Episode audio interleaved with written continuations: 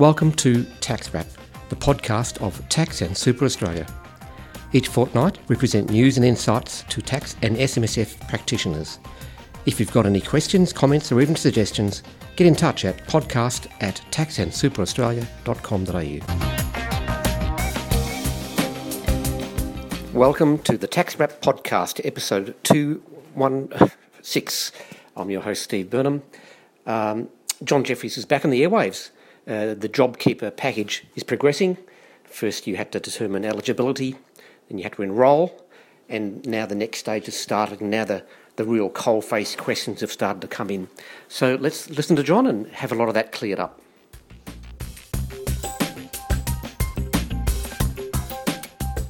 Obviously, we've been talking a lot in the last six weeks about JobKeeper and JobSeeker, and you'd be forgiven for being a little bit confused over that time about what's been happening. It's kind of been worked out on the go a bit. We've had changes to it. Uh, people have had to get their heads around it, and trying to help us out on that front has been John Jeffries. Now, this week is a critical week. If you're a business or employee trying to get the JobSeeker payment, uh, John can explain why, because he's the Tax Counsel for Tax and Super Australia. John, good afternoon. Good afternoon, Sonia. Great to have you joining us again, and you've been doing an amazing job for us looking at all the different um, variations and machinations of how this, this works out depending on people's individual situations. But May is a, a critical or, or specific point in this whole JobKeeper payment. What's happening from this week on? Sure, yes. Well, today is an important day because today is the first day that employers get to report on the JobKeeper. So just to be clear here, first of all, you had to register your interest and then you had to enrol for it. This is for your employer. But today you actually have the chance to report all of the details of your employees, and also you have to say what your turnover was for April and what you project it to be for May. And you've got until the end of this month, May, Uh, to get that information into the tax office. And what does that mean in relation to, I guess, what the bottom line is for everyone when they will start seeing the money?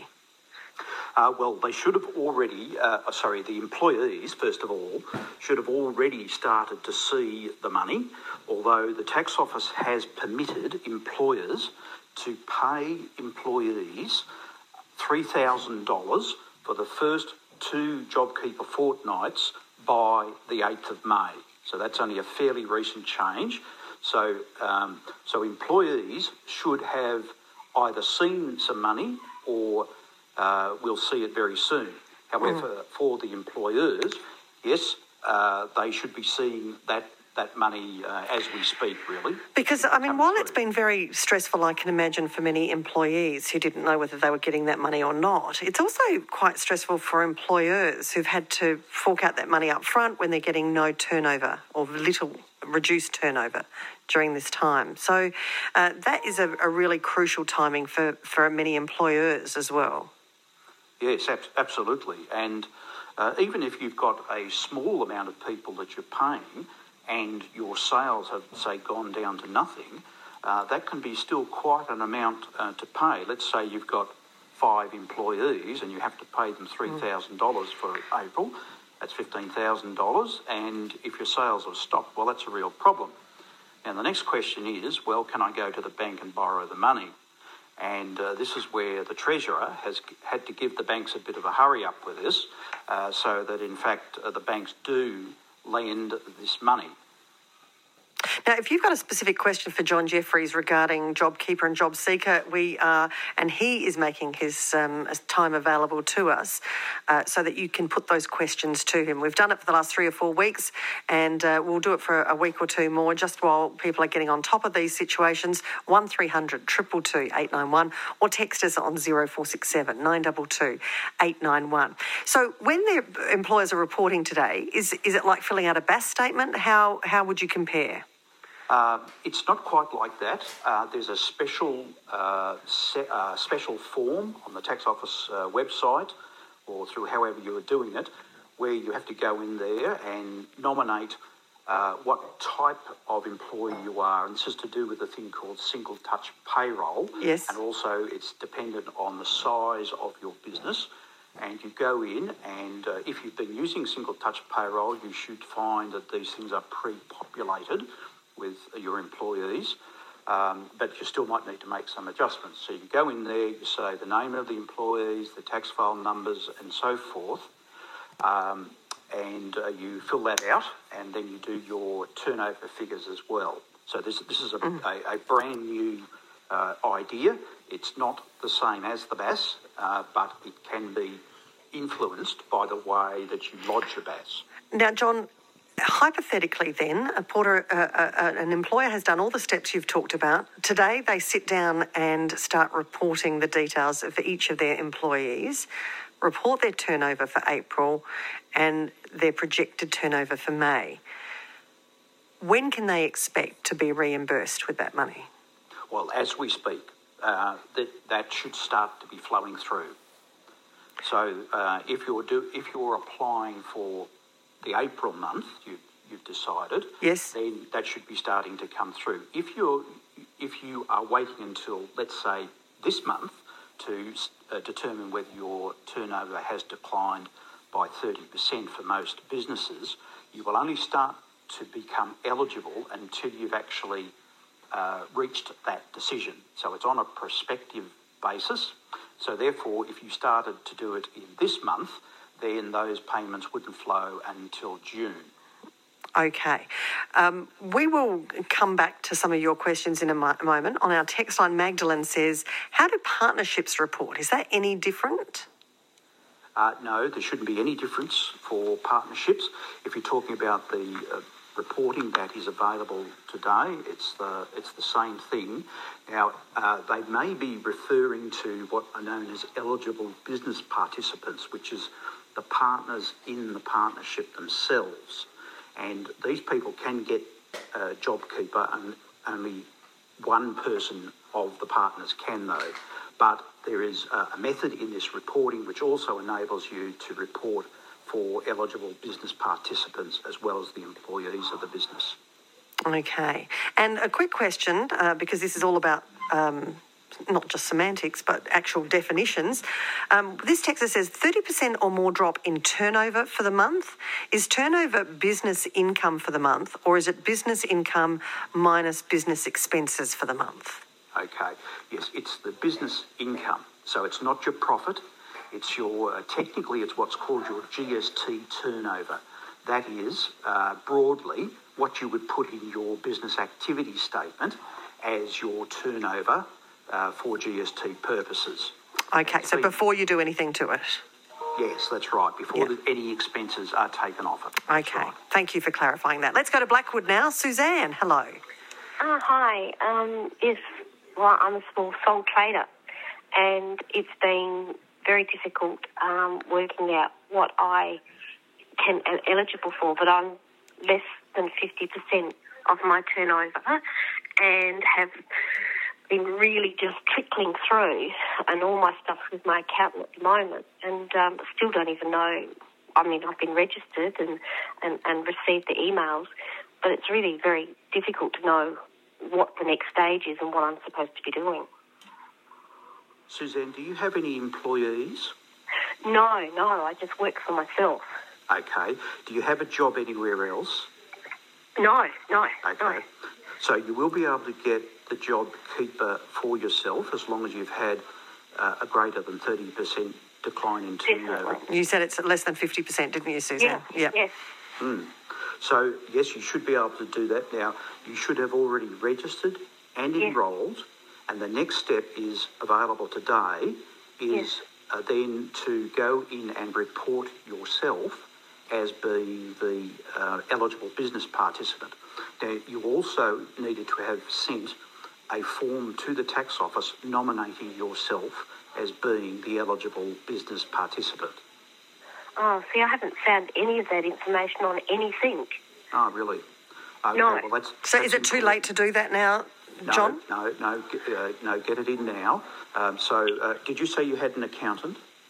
Yeah, yeah, well, I'm waiting on them to get back to me today, so I'm sort of... Okay. I've got well, all my figures that I've had for the last month, or the little that's gone through, like yes. the spreadsheet.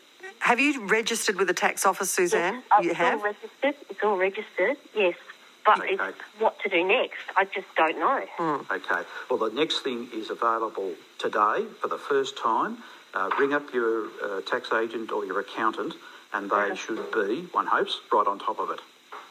Good on you, Suzanne. Uh, good luck with that. Sharon is in Mylor. Hello, Sharon. Oh, hello. Good afternoon. Uh, my question is regarding my husband who works part-time as a sole trader, so he will only take on one small project a year. He earns below the tax-free threshold. Um, is he eligible for the JobKeeper? Because the project he was working on uh, prior to March the first had ceased due to uh, COVID nineteen. Okay. Now, when you say he's a sole trader, does he actually work as an employee for somebody? Uh, no, he is um, self-employed as a sole trader running his own small business, okay. and he earns each year below the tax-free threshold.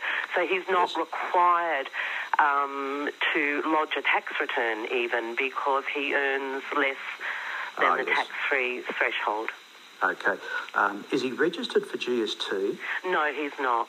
Okay, so this is a situation where he needs to call the tax office.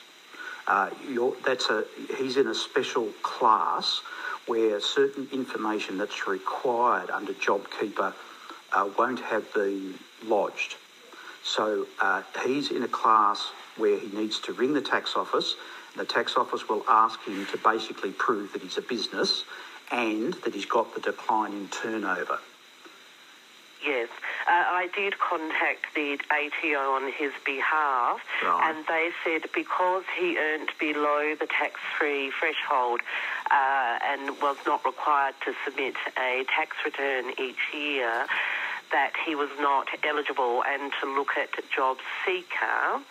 Uh, given that he's seventy-five years old, which okay. hence is why he only works uh, mm. part-time as a sole trader, Uh, we are exploring uh, the avenue of perhaps just biting the bullet and him applying for a pension, but that's a long-winded process. Oh. And yes. Mm. Oh, good luck with that, Sharon. Thank you. Thanks for, uh, thank for your if, call. If I could just uh, mention something there, uh, Sonia, um, I think actually the, what the tax office has told Sharon's husband uh, is not correct. Oh, okay. So she should yeah. challenge that again, do yes, you think? I, I think that we are hearing some of these stories um, and in my view, he should be able to obtain the JobKeeper. Okay. Well, Sharon, have an, give them another call. Um, I guess one of the things with this is that there have been slight nuances or elements that have changed since the first announcement. So if you made that yeah. call early on, uh, things may be slightly different now, uh, John. Yes, that is correct. And look, the tax office has had a big job and they have had to basically do this on the run uh, a fair amount. Mm. Um, and they've had to change their views, but we are finding from the frontline people in the tax office, sometimes the information isn't quite correct. That is, it doesn't line up with the law. And um, the, the, the tax office uh, had told me the other day that they have had the greatest ever number of calls to the tax office through this process. Is that right? They've hit the record and so they're absolutely swamped with calls, although they're coping with it, but some of the information um, needs to be checked with people who uh, are more Uh, familiar with the law. Yeah, okay. Well, there you go. Um, that might be worthwhile then, Sharon, on your part. Uh, we're talking with John Jeffries, Tax Counsel for Tax and Super Australia, trying to get some clarity for you uh, on the first day of JobKeeper reporting by employers. Uh, that has become available today. Joe is in the Barossa. Hi, Joe. Yeah, g'day, Sonia. G'day, John. Um, you go, Joe. Yeah, good, mate. Yeah, as a... Look, one of your previous calls is probably almost ask the same question in a way. Um, I've gone through the process and lodged the forms as part of a partnership. Um, I've designated one partner in the partnership to be the person that receives the JobKeeper allowance. Mm-hmm. Um, all of that is done. But there's no sort of acknowledgement of receipt that comes back from the tax office, and that's mm. concerned me a little bit. I've got a, I've got another texter saying much the same thing, Joe, and then so you feel like you're a bit out to sea on what you need to do next. Well, I guess, and I guess that that sort of as a question has almost been answered by somebody two calls back, and it's obviously there's something available, although.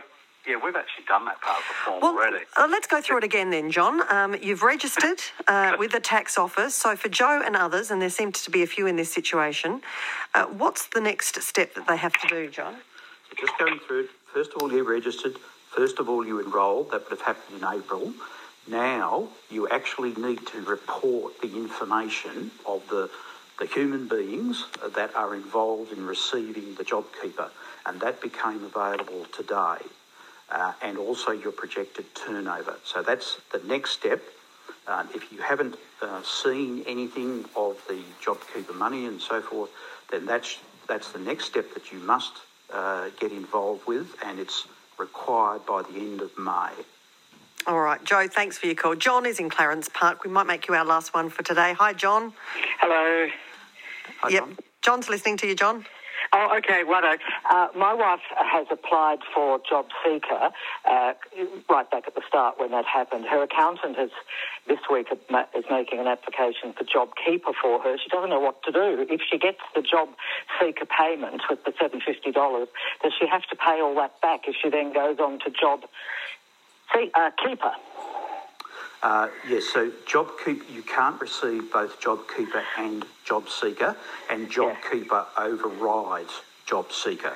Uh, so we need to ring up Centrelink and pull out, do we? Yes, you need to advise them that you're going to get the JobKeeper. Well, we don't know that we're going to get it, but we've applied for it. OK. Well, as soon as you'd know then, is that right? Yes, that, that's right. Uh, as soon as we know, OK. Yeah, if you've applied for it, if you're... Uh, if an employer has applied for it on your behalf, um, it's almost certain that you're going to get it. No, she's a sole trader, my wife, so she's oh, applying. She's yes, I beg your pardon. She's um, applying for herself. So we need to wait for. Uh, I would prefer to wait for that approval to come in before we pulled out a JobSeeker in case she didn't get JobKeeper. Mm. That's my. Yes. That's that's the horns of the dilemma. Yeah. Yes. Good on you, uh, John. Thanks for your call. I've got a couple of questions to throw your way before we let you go today, John. Sure. Uh, I've got a couple of texters who are asking. They're sole traders with income less than seventy-five thousand dollars, uh, so they don't collect G S T in one instance. In the other, uh, they haven't actually had to fill out a tax return yet because the business was set up less than a year ago. How does this apply to them? Okay. Um, the fact that you're not registered for G S T is ignored. Uh, so you're still assumed to be registered for G S T, but if you're in a situation where you're, you either haven't lodged a tax return or you haven't lodged a business activity statement to say to the tax office that you've made taxable supplies, then you need to contact the tax office directly so that they can deal with your situation.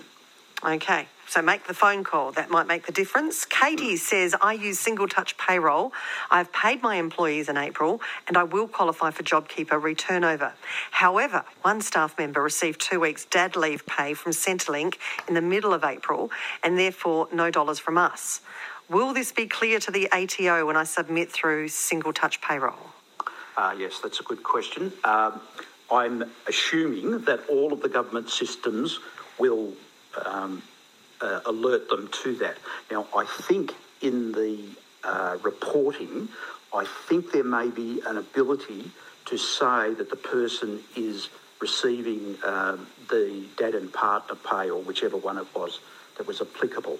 Um, so I think if you go into the reporting area, um, I think you get the chance to say that there. Okay. Uh, but... Um, yes, that, that would be, that could complicate things, I can imagine.